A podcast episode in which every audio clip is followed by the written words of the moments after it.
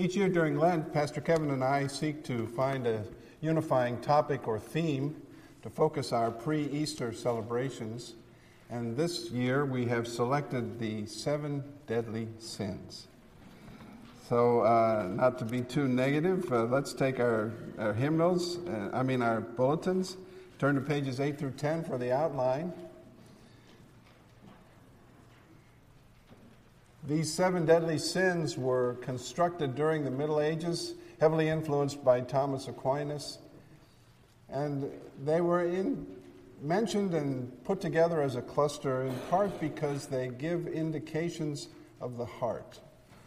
And so rather than talk again and again about the seven deadly sins, our sermon outline for this next six to eight weeks will be windows into the heart because the the plan and purpose of the theologians was to let the people know that these are indications that there may be something wrong. The seven deadly sins. They are not the worst sins that a person could commit. No one would say, for example, this morning's sin of gluttony is worse than murder, or perhaps even lying or adultery. But they are called to our attention as indicators, sensors of what else might be going on in our lives. And this first one has to do with gluttony. And the passage you see there in uh, Joshua 9, 7 and Hosea 2, uh, listen now as the word is read, and you can follow along in the bulletin. Then Joshua said to Achan, My son, Give glory to the Lord God of Israel, and render praise to him. And tell me now what you have done. Do not hide it from me. And Achan answered Joshua, Of a truth, I have sinned against the Lord God of Israel. And this is what I did. When I saw among the spoil a beautiful mantle from Shinar, and 200 shekels of silver, and a bar of gold weighing 50 shekels, then I coveted them and took them and behold, they are hidden in the earth inside my tent with the silver underneath. So Joshua sent messengers, and they ran to the tent, and behold, it was hidden in his tent with the silver underneath. And they took them out of the tent and brought them to Joshua and all the people of Israel, and they laid them down before the Lord. And Joshua and all Israel with him took Achan the son of Zerah, and the silver, and the mantle, bar of gold, and his sons and daughters, and his oxen and asses and sheep, and his tent, and all that he had. And they brought them up to the valley of Achor. And Joshua said, Why did you bring trouble on us? The Lord brings trouble on you today. And all Israel stoned him with stones. They burned them with fire and stoned them with stones. And I will punish her for the feast days of the Baal when she burned incense to them and decked herself with her ring and jewelry and went after her lovers and forgot them, says the Lord. Therefore, behold, I will allure her and bring her into the wilderness and speak tenderly to her. And there I will give her her vineyards and make the valley of Achor a door of gold. And there she shall answer as in the days of her youth, as at the time when she came out of the land all flesh is grass, and all its beauty is like the flowers of the field. The grass withers, the flower fades, but the word of our God will stand forever. Amen. Thank you. Let's pray. We do thank you, Lord, for your word and for its eternal power. And as we turn to it this morning, we ask that you might give us greater insights into our need of you and a greater joy in our salvation and a livelier expectation of eternal life. Through Christ our Lord we pray. Amen. So, gluttony. The others are wrath and sloth and pride and, well, we'll get to those as we get along here. But for this morning, gluttony, which is an inordinate desire to consume more than one requires, particularly to eat and drink immoderately, but it's bigger than that as we see this morning. Concupiscence, uh, having to do with sexual excesses, and the opposite of the fruit of the Spirit known as self control gluttony. Proverbs 23 2, you see the verse there. Put a knife to your throat if you're given to gluttony, he says. Pretty straightforward.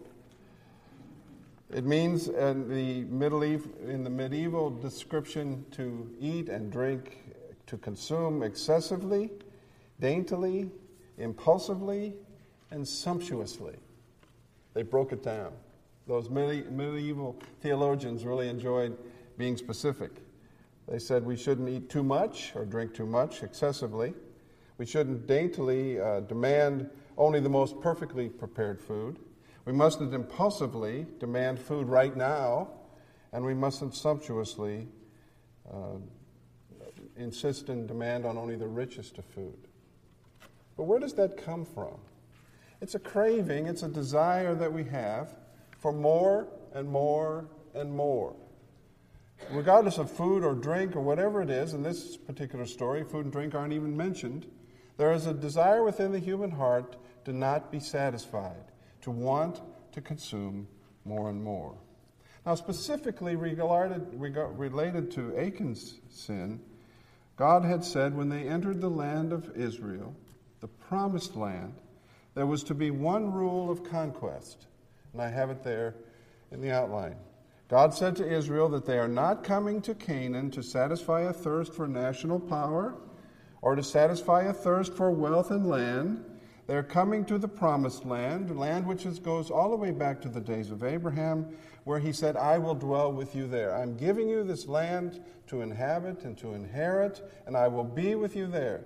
I'm not about getting rid of the Canaanites only. I'm not about making you a great and mighty nation. I'm about giving you a land and a place and a dwelling to be together. And so the word went out from Moses and Joshua and the others that they were not to touch the plunder of the victories that they achieved under God's power. They were not to take to themselves the wealth that they seized from their enemies as they came into the promised land. But Achan had another idea. He knew he was wrong. He had been warned. But here's the indication our, our, our hearts are so turned and inclined toward evil, and we're so insistent, as revealed in this sin of gluttony, that our craving is so strong it overcomes our conscience and our reason. Even if we know it's not right, that's not enough to stop us. Even if it doesn't make sense to do it, it's not enough to stop us because we want what we want. We are craving and desiring so strong is it that it overcomes our fear of consequences and even self preservation. The penalty for this was death, and the penalty was visited upon Achan and his entire family. And Achan was willing to risk it all because he had to have those shekels. He had to have that robe. He had to have that wealth. We assume he was an ordinary man, a man of normal rational capabilities, not a, not a wicked man or a particularly uh, vile person given to lawlessness, but he gave in to his own desire, pushing aside the restrictions and the boundaries that God gave him. And so, under application of this first point, this craving is at the bottom of almost all of our discouragements and almost all of our deepest difficulties.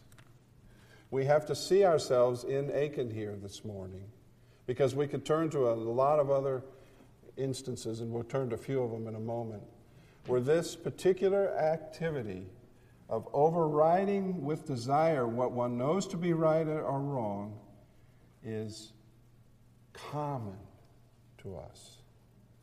And it is deadly, it is destructive, it tears down, it distorts, it ruins. So, this craving is at the bottom, as I say, of, the, of almost all of our discouragements and deep, deepest difficulties. One way to put it is that what we want is certainty and security. The money and the robe would have given Achan and his family something that they felt that he felt they needed a certain nest egg, inheritance, a certain guarantee of the future that would bring security to them and stabilize their lives as they moved into an unknown land.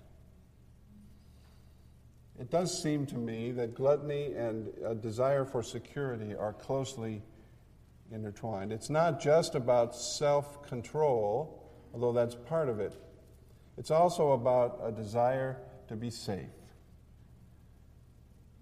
to have certainty and security to the amount that we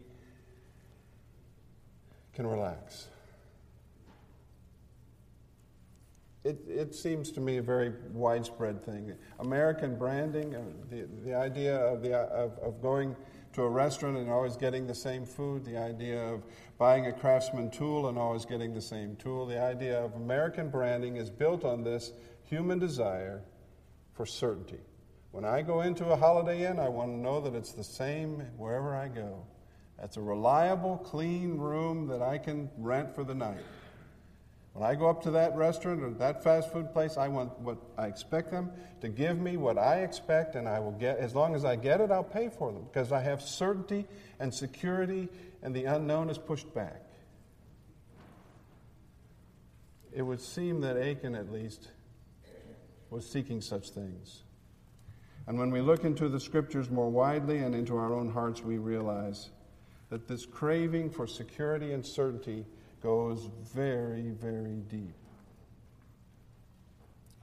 But let's look at how he fell and see very as we have a very nice expression here of, of uh, what it is that, that we fall prey to. Verse 21, as he's explaining what happened,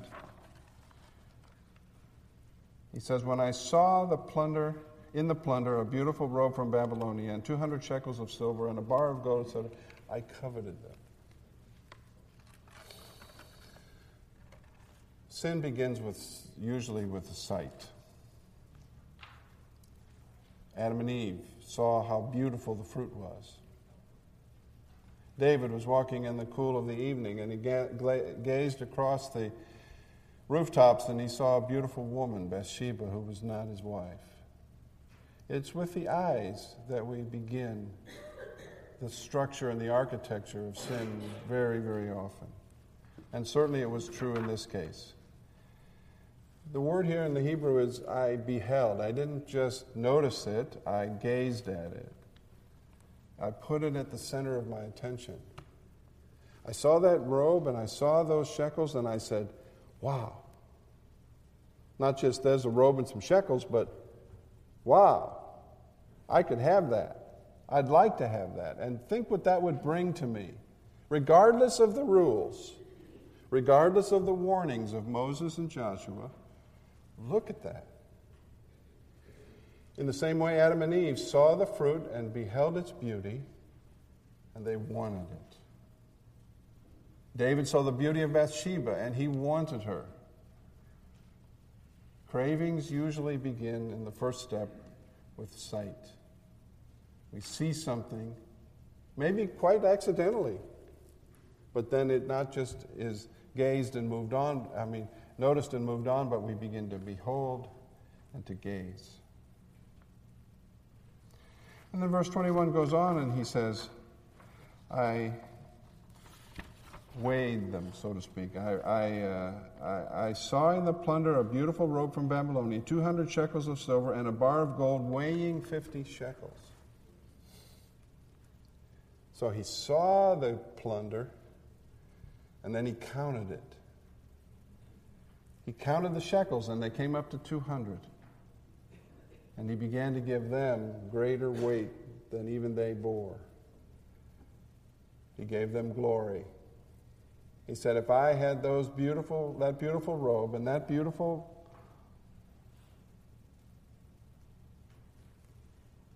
um, plunder, I would be rich.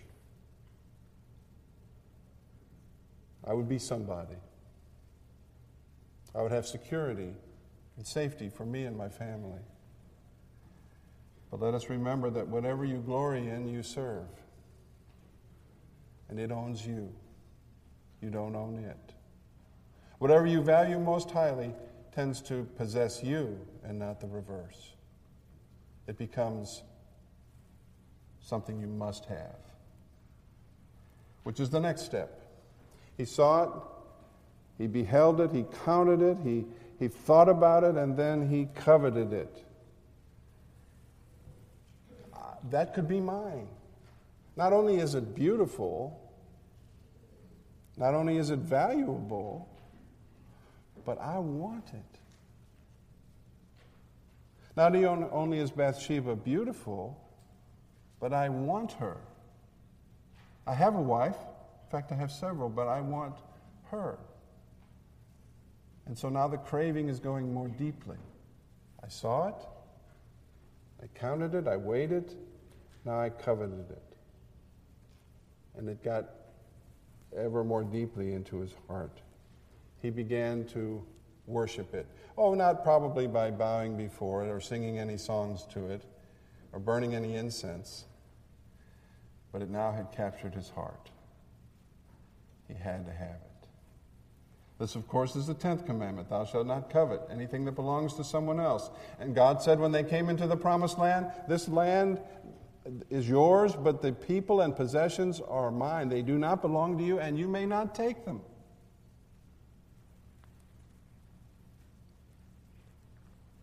The process was complete as he continues his confession. And he says, I took them. I coveted them, and I took them.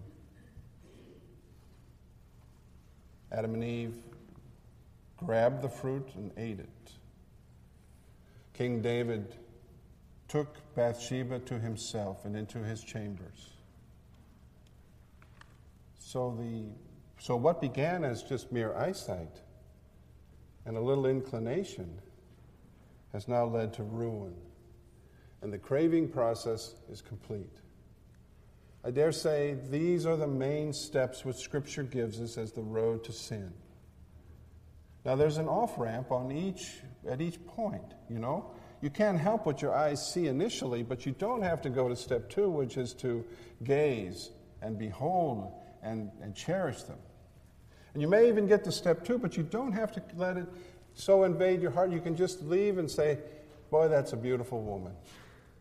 Boy, that's a nice pile of silver and gold. Boy, that's a beautiful fruit in the garden and the tree of the knowledge of good and evil, which we were told we could not eat from. And there's an off ramp there to say, that, that's beautiful, but not me. I can't do it. I'm not going there. So every, just because you start down the road doesn't mean that you have to go down the road, but Achan did. He went down the road. And this verse 21 shows us in slow motion, as I say in the application, that craving knows where there is that there is a gratif- knows there is a gratifying apparatus in the center of your being that can take over and ruin your life. So what do we do? Well, we say, Achan, you should have walked away. Adam and Eve, you shouldn't have eaten. David, you already had your wives. Turn away from the other man's wife. And certainly don't send her husband to death in battle. How do I get off this road to ruin? If I find myself descending along this path, we come now to the healing of our craving. Fortunately, the Bible doesn't just describe time after time after time the ruination of lives. We could add our own modern names if we wanted to, but it also gives us hope and help. Number one, be aware of what you're gazing at. In Hebrews 12, the writer says, Let us run with perseverance the race set before us. What he's saying is that every Christian and every believer is on a pathway that has some length to it. And in order to reach the end of the line successfully, one must be persevering. One must recognize that there's an ongoing call for steps of faithfulness along the way. Part A, Part B, Part C, all along the way. And we have to be faithful. Let's run with perseverance.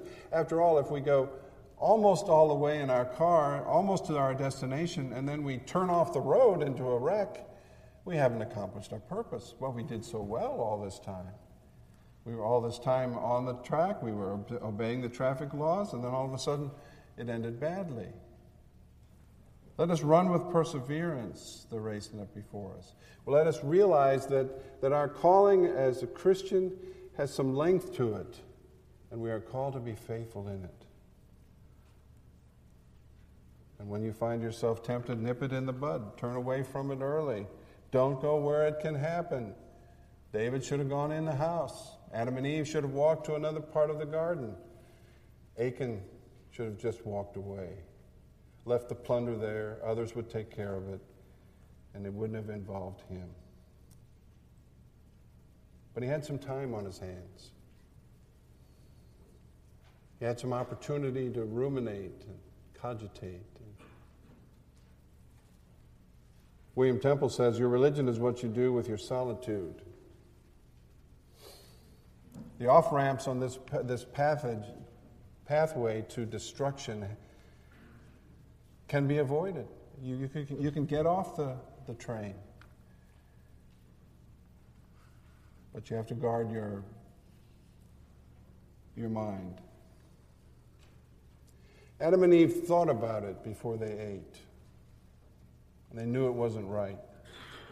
David thought about it before he took Bathsheba.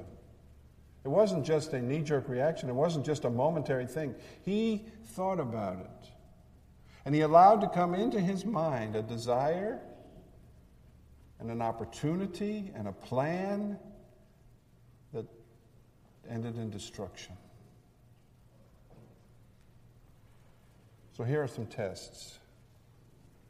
What do you think about when you don't have to think about anything?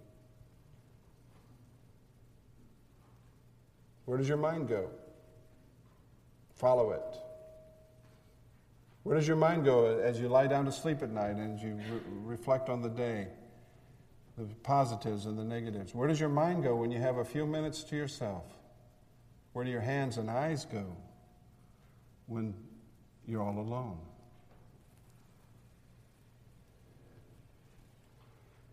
Furthermore, what would you say to God about, about what item and person, thing would you say to God, if you do this, if you refuse to give this to me, we're through?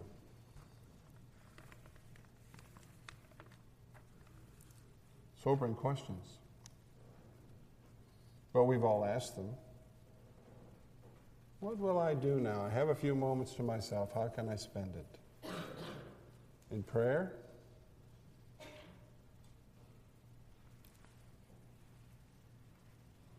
And about what would you say if you do this, if you refuse to give this to me, we're through to God?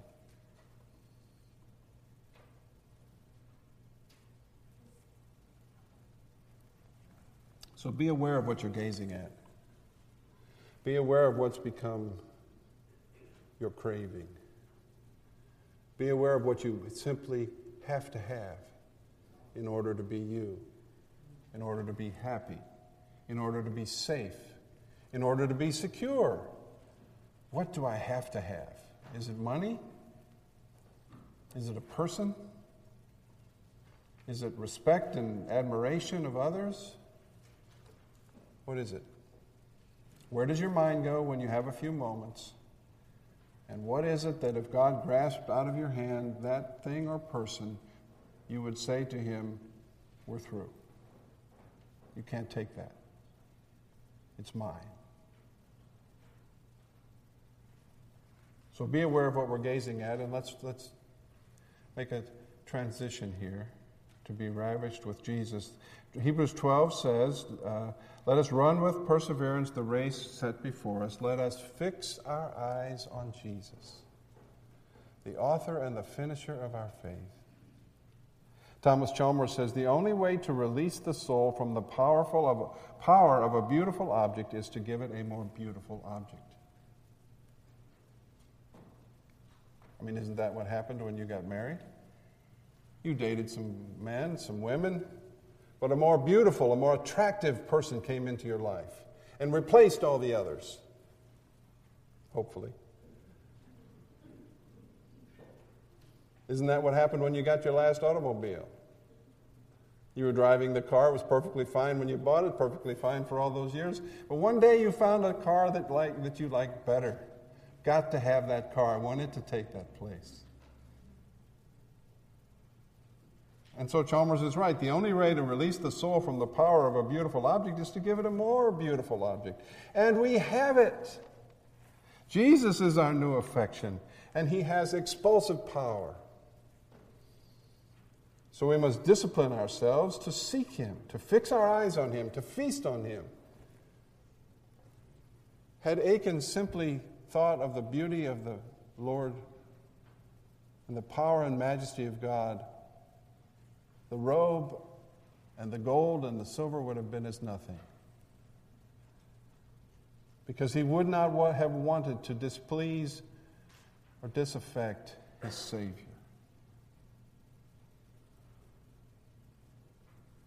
So, application now. Are you addicted to certainty and security like most of us?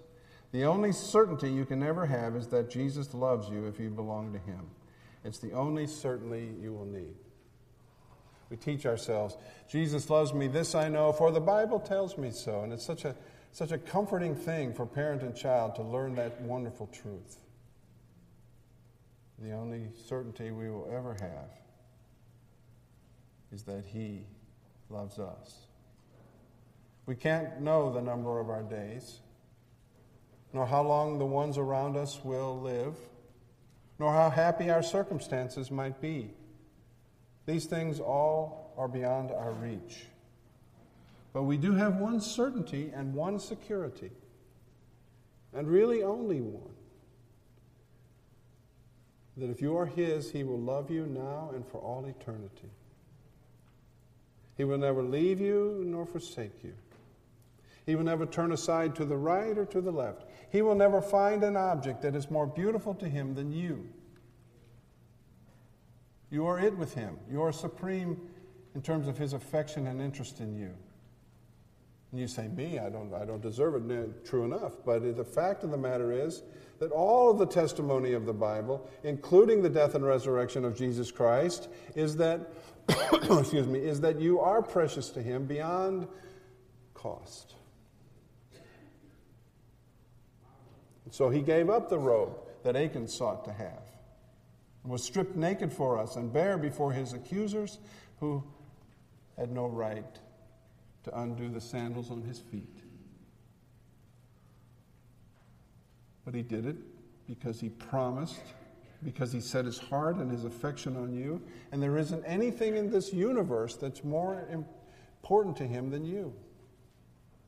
Nothing can take your place. You may grow old, you may grow feeble, you may, like David and Adam and Eve, you may fail him, but still he will come after you. Still he will pursue you. Still he will give you hope. Do you want recognition? Perhaps Achan was looking for a little bit of uh, respect from his peers. Why would Jesus die for you if you did not matter? Why would he love you if you did not have worth and dignity? If you were not important, he wouldn't. But you are. And the fact that he does love you gives you the dignity and value that we search for all our lives. So let us fix our eyes on Jesus, the author and finisher of our faith. Let us keep our gaze there so that we are not in some way distracted and distorted. So the healing of our craving takes place when we are aware of what we're gazing at and when we change our gaze from that to Jesus and when we, thirdly, we repent. Even if you take the robe, and the gold, you can still repent. Even if you bring Bathsheba into your chambers, you can still repent. And we have Psalm 51, a beautiful expression of David's repentance after having done that. It's not too late. The Valley of Achor is mentioned again in the prophet Hosea. And in the second passage, which Scott Hoganson read for us this morning, he says, There I will give her back her vineyards, verse 15 of Hosea 2, and I will make the valley of Achor a door of hope. Here's a reference buried way off in a future prophet to this horrible day in Achan's life. The valley of Achor became a place of disrepute and disgrace because, Achor, because Achan and all of his possessions and family were stoned and burned and stoned and burned again. They had disobeyed the Lord. But God says through Hosea, I can rebuild you from the ground up. If your cravings have called you to a messed up life, and if you've given in to those cravings, and this sin has become deadly to you, there's still time to say, I'm sorry, to come back and to, and to be called, as I say in the final application, as gluttons to a real feast, the marriage supper of the Lamb, where every appetite will be more than satisfied, where the richest of food will be offered forevermore. It's promised. It's described in the book of Revelation. It's coming. So come back now to gluttony as just a food and drink item. If that's the issue, think of the feast. And replace your desire for the food of this world for a desire for the heavenly food that one day you will have. When you know you have an incredible dessert coming, you don't eat too much, right? Save room for dessert. The best is yet to come and our cravings will all be satisfied in His presence. Let us pray. It's true, Lord, that our cravings ruin us. There are things that we simply have to have. And if you denied them to us, or if you took them from us, it would create a real crisis in our relationship with you it would be potentially damaging to a great extent. But that's on us. That's because we've let things become disproportionately important. We've stretched them out of shape. We've taken good things and disordered our loves to the extent that we love them too much. Replace our love for the things of this world, we pray with an affection for the Lord Jesus Christ. And on this Valentine's Day, as we rejoice in the loved ones that you have given to us, the spouses, the, the friends, be our friend, be our spouse, be our joy and our completion, be our Savior. In whose name we pray. Amen.